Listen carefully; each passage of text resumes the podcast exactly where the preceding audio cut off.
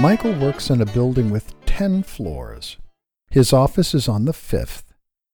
Last Thursday afternoon, he was in a hurry to get back to work after lunch and had just pressed the up button in the lobby. The door opened immediately. Perfect. But before he stepped into the elevator, he heard someone nearby running, so he waited for the straggler, boosting his elevator karma. That's when he noticed who it was. An attractive woman, close to his age. Hmm. Bonus points, right? She said, Is CSG in this building? Michael nodded. Then she said, Thank you. I'm running so late for my interview. By this time, Michael noticed she was not only attractive, but downright gorgeous.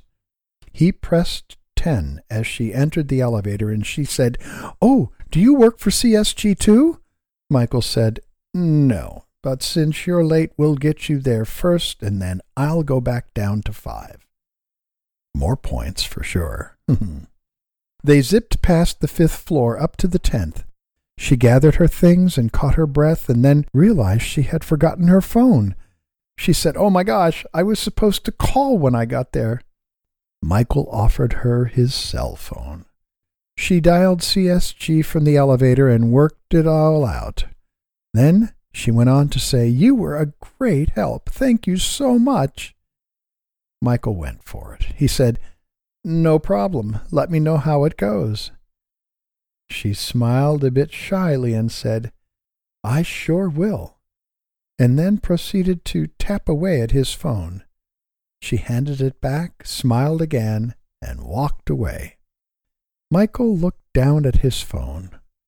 Ten digits programmed under the contact name Samantha Elevator. They're going out for drinks tomorrow night. Elevator Karma.